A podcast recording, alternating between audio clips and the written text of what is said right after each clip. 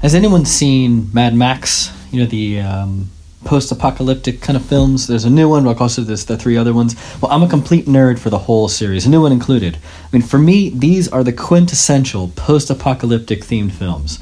I remember watching them as a kid, loving the imagination, the creativity, sometimes the unintentional humor, uh, all the survivors, the kind of things that they're doing, the way they're making sense of the world, and just all this the fun action. I, I loved all of it.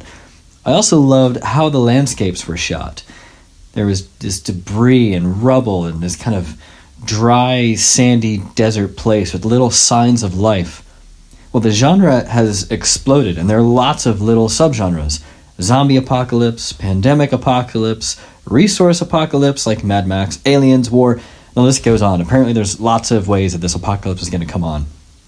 And now it's also been in the TV world through Black Mirror, through The Walking Dead. I mean, this genre is telling a story. Why has it grabbed our attention so much? I mean, we could be interested in all sorts of different kinds of genres. Why, why are we particularly interested in this one? I think we see in these films, in these TV shows, a reflection of society. We're all trying to navigate this rubble around us, desperately searching for signs of life.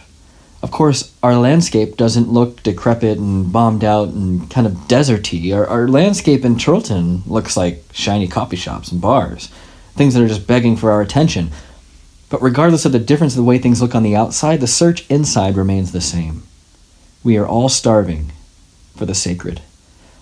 All of us are searching for a deeper meaning in a spiritual post apocalyptic landscape. Now, products pretend to give an answer buy this, drink this, eat this, wear this. Also, changes in our behavior pretend to give answers, pretend to give satisfaction if you just meditate more, if you just love your family more, if you were just more mindful, or, or if you just worked more. Now, these things can all be well and good, but they aren't really getting at our true hunger. We're striving, starving for something more the sacred. And yet, when the sacred does come, we tend to hide from it. We want change, but we don't want to change because we're comfortable, comfortable wasting away by ourselves. But it's in this dark place malnourished, no hope, isolated, that Jesus lives and breathes new life. And we're going to see how Jesus, the one who has everything our souls need to thrive, how he invites us to a better life. Despite our best efforts to keep him at bay, he still loves us, he still pursues us. Now, whether you're part of Redeemer or not, call yourself a follower of Jesus or not, all of us here are starving for something more, and all of us have ways to keep us in this starving state. But Jesus sees us in our barren post apocalyptic wasteland and he offers us something more. Now we're going to look at three ways we keep Jesus away as doubters, as skeptics, as seekers, and learn what Jesus offers us in our spiritual wasteland. For us at Redeemer, we're going to find that we are a family of doubters, skeptics, and seekers, all stumbling towards what it means to find life in Jesus. So, um, if you still have your Bible there, keep your keep that text open, John 20. Um, 18, 24 through 29. If you've ever heard that term, doubting Thomas, this is the story of where that comes from. Poor guy is only known for doubting, and that's it. Um, uh, the doubt verses are actually not as much compared to the re- how he appears the rest in Scripture, but this is what he's known for. Um, and here's the situation Jesus died on the cross. Three days later, he rose again.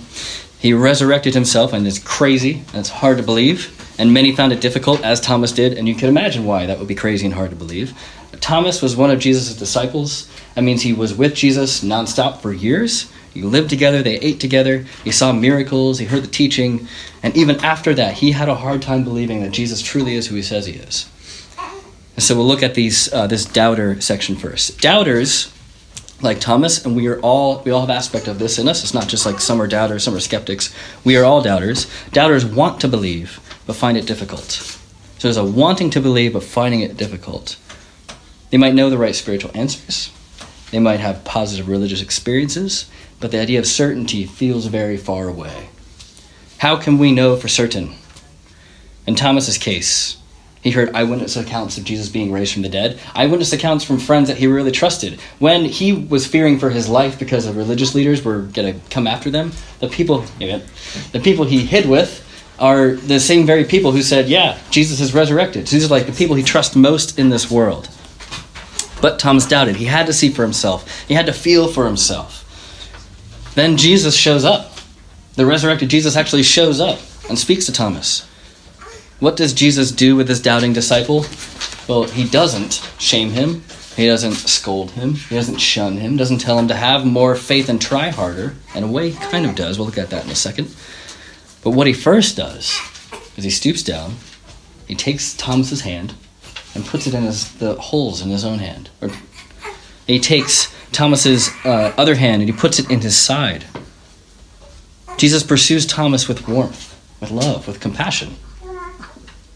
And in this love, then he doesn't want Thomas to doubt. He wants Thomas to believe. So Jesus, it's a function of his love. Out of his love for Thomas, is urging Thomas to live in belief, not to love in doubt, not to live in doubt. And then Thomas responds. He says in verse 28, My Lord, my God. And Jesus says, Because you see me, you believed. And this last part of that verse 29 is addressed to us here today. Blessed are those who have not seen and yet believed. That's us. None of us have seen the resurrected Christ. If you have, I would love to have a chat. I'd love to hear about what that was like. But how often do we, like Thomas, bring our doubts to Jesus? Often people say doubting Thomas is kind of a pejorative term. But this is, I think, an actual positive story here, because Thomas doesn't stay there. If you want to believe but find belief difficult, I want you to know that Jesus isn't fed up with you. He's not waiting to bring the hammer down. He's not like, ah, finally got them. They don't believe. He's there. He's with you in your doubt. He probably knows your doubt better than you know it yourself. And because he loves you, he doesn't want you to stay in that.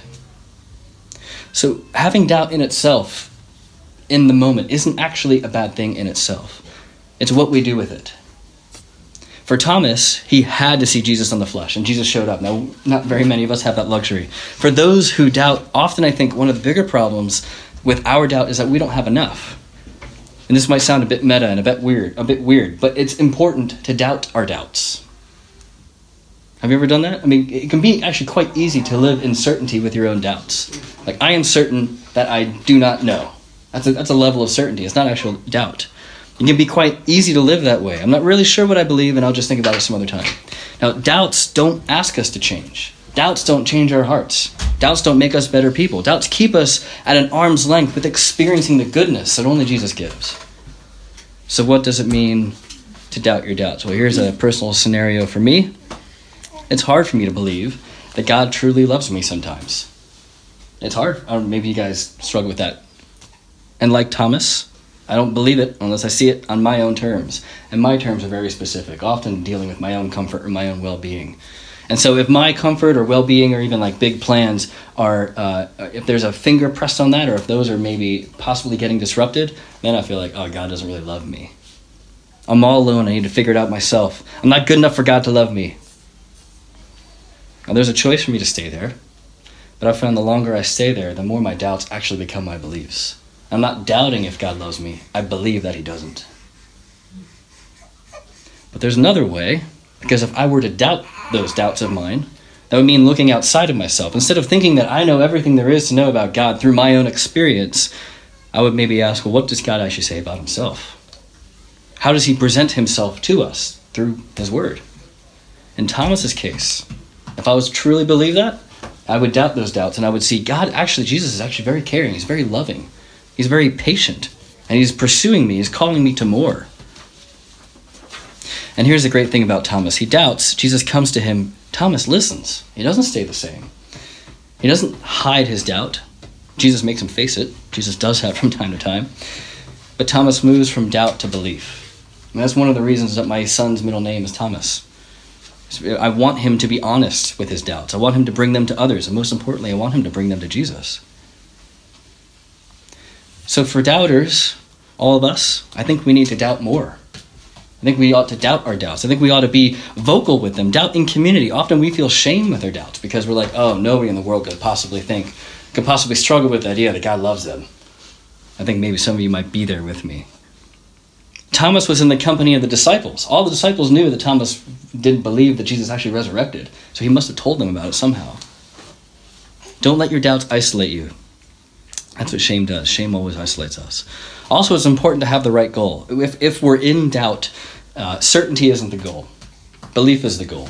Certainty is a bit like money, there's never enough. And if you get a little bit, then you always want a little bit more. There's like certainty is, is a horrible thing to chase after, but belief is something different because that's a relational kind of knowledge. That's a love kind of knowledge. There's a, a, a, a personal aspect to it. It's ongoing. So in our doubt as a church, let's grow in our belief as well together. So that's um, when we doubt. What about when we are skeptics? A skeptic, I'm defining as someone who just doesn't want to believe. So doubting is someone who wants to believe but finds it hard. Skeptics are people who just don't want to believe at all and miss out. Uh, in this next story, Jesus heals someone, it's a miracle in front of all sorts of people, and the skeptics use anything in their grasp to bolster their existing beliefs. Uh, turn with me or swipe over to Luke 6, 6 through 11. It's page 1033 in the Red Bibles if you have one of those. Luke 6, verses 6 through 11.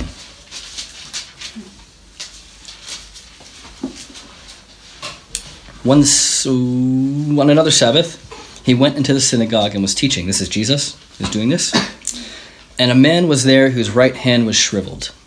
The Pharisees and the teachers of the law were looking for a reason to accuse Jesus, so they watched him closely to see if he would heal on the Sabbath. But Jesus knew what they were thinking and said to the man with the shriveled hand, Get up and stand in front of everyone. So he got up and stood there. Then Jesus said to them, I ask you, which is lawful on the Sabbath, to do good or to do evil, to save life or to destroy it? He looked around at them all and then said to the man, Stretch out your hand. He did so, and his hand was completely restored. But the Pharisees and the teachers of the law were furious and began to discuss with one another what they might do to Jesus. The skeptics, maybe somewhat surprisingly, are the religious people, the religious leaders, the religious teachers. People who have very specific ideas of what God is and what He's not. And when God shows up and reorganizes their categories, as He often does, they don't like it. And the people here, they witness a miracle. I mean, a man's arm was shriveled. Was we don't know if it was like from birth or if there was some kind of accident or whatever. We don't know if that affected his uh, ability to work. Did he have to beg for food or was he able? We don't know any of that stuff. All we know is this messed up arm was all of a sudden made normal in front of everybody. That must have been crazy. I, I don't know why they're not in awe. If that was to happen right now, we would all be like, "What? What just happened?"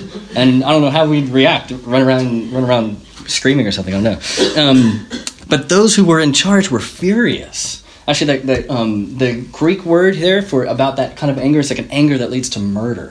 That's how angry they were that Jesus healed in a way that um, was kind of uh, an abomination to them. And then they began to discuss, quote, what they might do to Jesus, which we all know means basically how they're going to kill him. So instead of being moved to gratitude, the skeptics are moved to murder. They miss out on this amazing moment. I mean, just, they're just missing out on the joy that could possibly be from seeing this man's life probably be completely changed. And it's not that they find belief difficult, it's that they don't want to believe. And they're grasping at straws. Oh, Jesus healed in this particular way on this particular day. Surely, like, that can't be good. They do not want to believe in Jesus. They knew all the right things, they did all the right things, but they still missed out because their hearts were cold. Now, many would think that um, our society isn't quite religious in the way that this society was. In some ways, that's right, but I think it's actually just a different kind of religiousness. So, Manchester averages less than 2% of people going to any church whatsoever. But I think we're still very religious, just religious about different things. I think human beings can't help but be religious.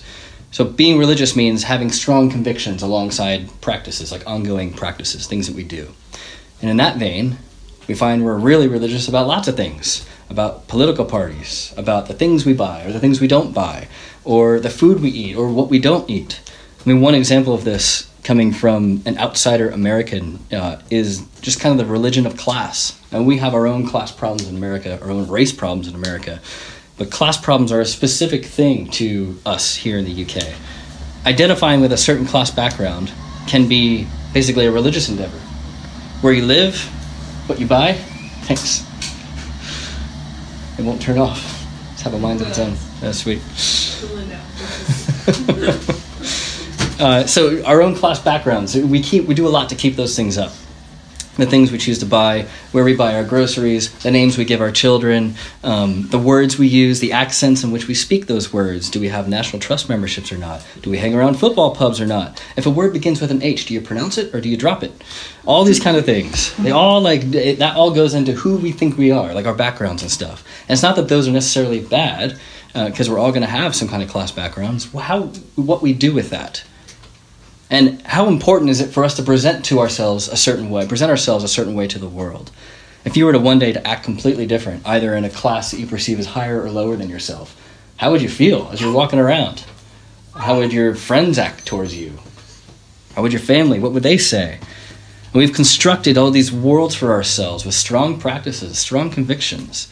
It's a type of religion. It doesn't have to be a bad thing. The question is, what do we do with it? Especially when Jesus comes to upturn everything. The problem with religion is it can give us a false confidence, thinking that we know more than we actually do. The religious leaders thought they knew better than Jesus.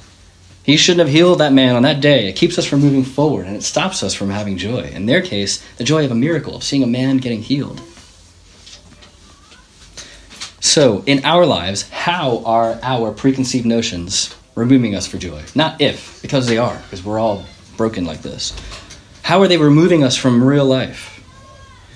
Now, Jesus always comes into conflict with religion. He has a tendency to upturn everything, especially when we apply those kind of categories to him. So when Jesus comes into conflict with our religions, are we going to grasp at straws to try and stay in our skeptical state?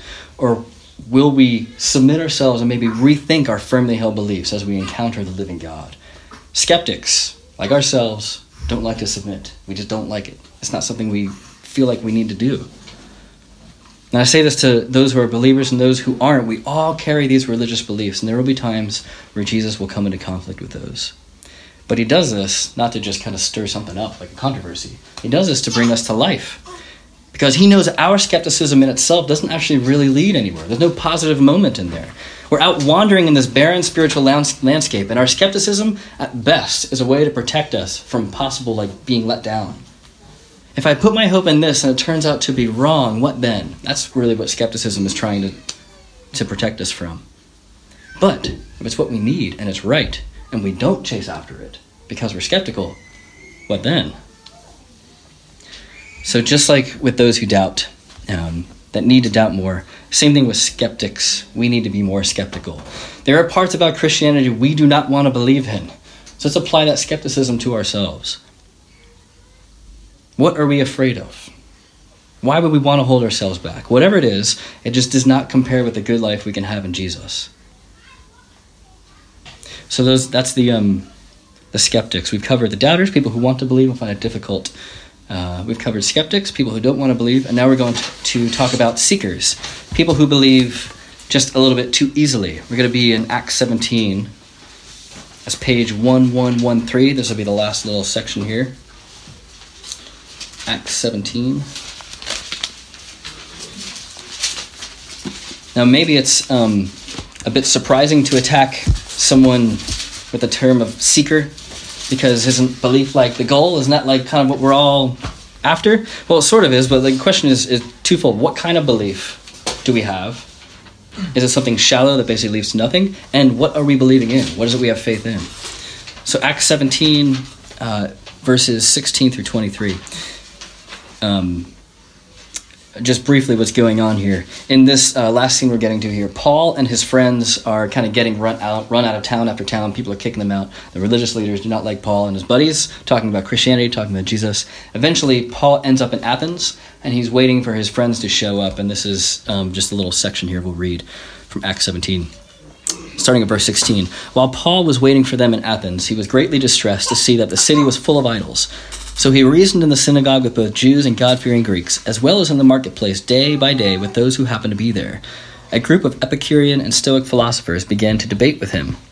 Some of them asked, What is this babbler trying to say? Others remarked, He seems to be advocating foreign gods. They said this because Paul was preaching the good news about Jesus and the resurrection. Then they took him and brought him to a meeting at the Areopagus, where they said to him, May we know this new teaching it is you're presenting. You're, you are bringing some strange ideas to our ears, and we'd like to know what they mean. All Athenians and the foreigners who lived there spent their time doing nothing but talking about and listening to the latest ideas. Paul then stood up in the meeting of the Areopagus and said, People of Athens, I see that in every way you are very religious, for as I walked around and looked very carefully at your objects of worship, I even found an altar with this inscription, To an unknown God. So you are ignorant of the very thing you worship, and this is what I'm going to proclaim to you. And then Paul goes on to a sermon that we don't have time to get into. Um, so the ancient Athenians, they liked new things, they liked new ideas, they had a little amount of belief in lots of different kinds of gods. Even, and just to make sure they had it all covered, there's a place to worship a god that they didn't even know existed, some kind of unknown god thing. So it's like the catch-all god. I mean, it's must have been like the ultimate liberal, progressive kind of city. All gods are worshipped here. We worship all the gods, even those we don't even know yet. And when someone else rolls into town with an idea we haven't heard of, oh man, we're going to like proclaim a citywide forum so we can hear more about this God. And Paul calls them religious, very religious. There's all sorts of gods they must appease, and all sorts of gods they must believe in to come through for them. Surely this is a reflection of us and reflection of the city that we live in. Because we are awash in gods and goddesses and often believe in their false claims and how they're going to come through and rescue us. You don't feel if you don't want to feel alone, get a relationship. You want to feel comfort? Buy that house, buy that car. You want to feel important? Sacrifice your family for that job. You want to feel a release from this world's pressures? Go to that website. Don't want to feel it all? Well, drink it up. Sex, power, money, these are all offers to our to our problems, to our questions. And we believe them. All of us do. We all participate in these in some level or another. And if we sprinkle our belief across these things, a little here, a little there, we soon we find out we've run out. No more belief left. Let me tell you about my shallow belief, um, going further on from that first point. On Tuesday, I found out we didn't have our venue secured for Sunday. Great email to get in the middle of preparing a sermon. Actually, it's probably on this exact point. Maybe I should write about this. Uh, immediately, immediately, I felt my heart rate increase, my anxiety levels raise. I, I was, I've told this to a few people. I was literally drinking coffee in the moment. I knew I cannot drink any more coffee the rest of the day. I'm just going to be too jittery, too wired. I felt alone. I felt fearful. I felt not worthy. I felt a failure. I mean, how can one small, I mean, it was literally just one line email. How can that be a catalyst for all those things going in me in, in an instant? Now, here's the background for me this church must work because you are all involved and you are all amazing and lovely people. You are, uh, you've moved here. You've changed your lives. You're choosing schools for your kids. This better work. This must work. And then inwardly for me, this is my responsibility. I've trained for this for so long. I've had these residencies. I know Hebrew. I know Greek. I know the Bible. I can do pastory things. If this doesn't work out, what does it say about me? I must be a failure. Or at the very least, it's my fault. I failed others. I'm not good enough. So now I have this identity of this is who I am. I am a failure. And I feel shame about that. And shame is something, of course, that always isolates us. We don't want to tell other people about that. And then I knew it. In the back of my head, I always knew it. I was never really good enough. I was never really the person that I feel like I ought to have been. I'm not worth much. I'm alone in this. Nobody gets it. Nobody carries this weight. I'm not worth other people or God Himself coming alongside and helping and fixing this, even. And that all happens like before I even finish reading the sentence. My identity is tied to what I do. That's one reason why I'm over I'm an overachiever. That's a horrible, bad thing. And if that gets disrupted, so does my identity. My faith is in the hands of what I can do. And if that's good, everything is good. If that's not good, nothing is good. What a horrible way to live. What a shallow belief. I sacrifice my identity in Christ for this false self that will never deliver on its promises. So that's just one incident of something that happened in about you know two minute spat. Um, I know we all have our own ways of those things coming in our lives. So what do we do about it? What is the good news about Jesus and the resurrection that Paul talks about there in verse 18? What is the good news about Jesus and the resurrection for us, those with shallow beliefs spread across many gods? Well, first, this is great news for us. The object of belief is more important than the intensity of believing. Even as we gather as many gods our arms can handle, and we look to Jesus, we see him for who he is a loving, a patient, a compassionate God, accepting us as we are, calling us to more. And as we look into his face, even though our arms are full with all those worthless idols, eventually we drop them because we see how wonderful, how glorious, how powerful, how truly loving this Jesus is. And we miss out on that divine embrace insofar as we look to other gods. But one look at Jesus destroys everything else, and we can find renewal. We must do this often, and we must do this with others. It's not a solo thing. in a race, like a, a real race, say like a half marathon or a marathon, if you're there at the finish line, you see the people in first place and second place, they are impressive, they have all the gear, they look the part, they look like marathon runners, they might be sponsored, like it's their job to run. That's crazy. It's some people's job, it's just to run and to train. But if you hang around a bit, you see everyone else who finishes. They're really not impressive looking from the outside. They're just normal people who've run a race and they've kept with it. They've finished. They come in huffing, puffing, wobbly, crawling, whatever it is they can do just to finish. But they stuck with it. And this is how it is in the Christian life. There are no superstar professional runners. No one gets paid to run this race. We're all just normal people in a race that sometimes feels exhilarating, but more often can just kind of feel exhausting. We're all barely the couch to 5Kers. We aren't consistent in our training regime. We make mistakes, but eat the wrong things from time to time. We don't always wake up early in the morning just excited to lace up our trainers and go. Some might be better trained or slightly faster, but nobody's a record setter. We know it's better to be in this race than not, but sometimes it's just really hard. And sometimes we don't want to do it, which is why we run together.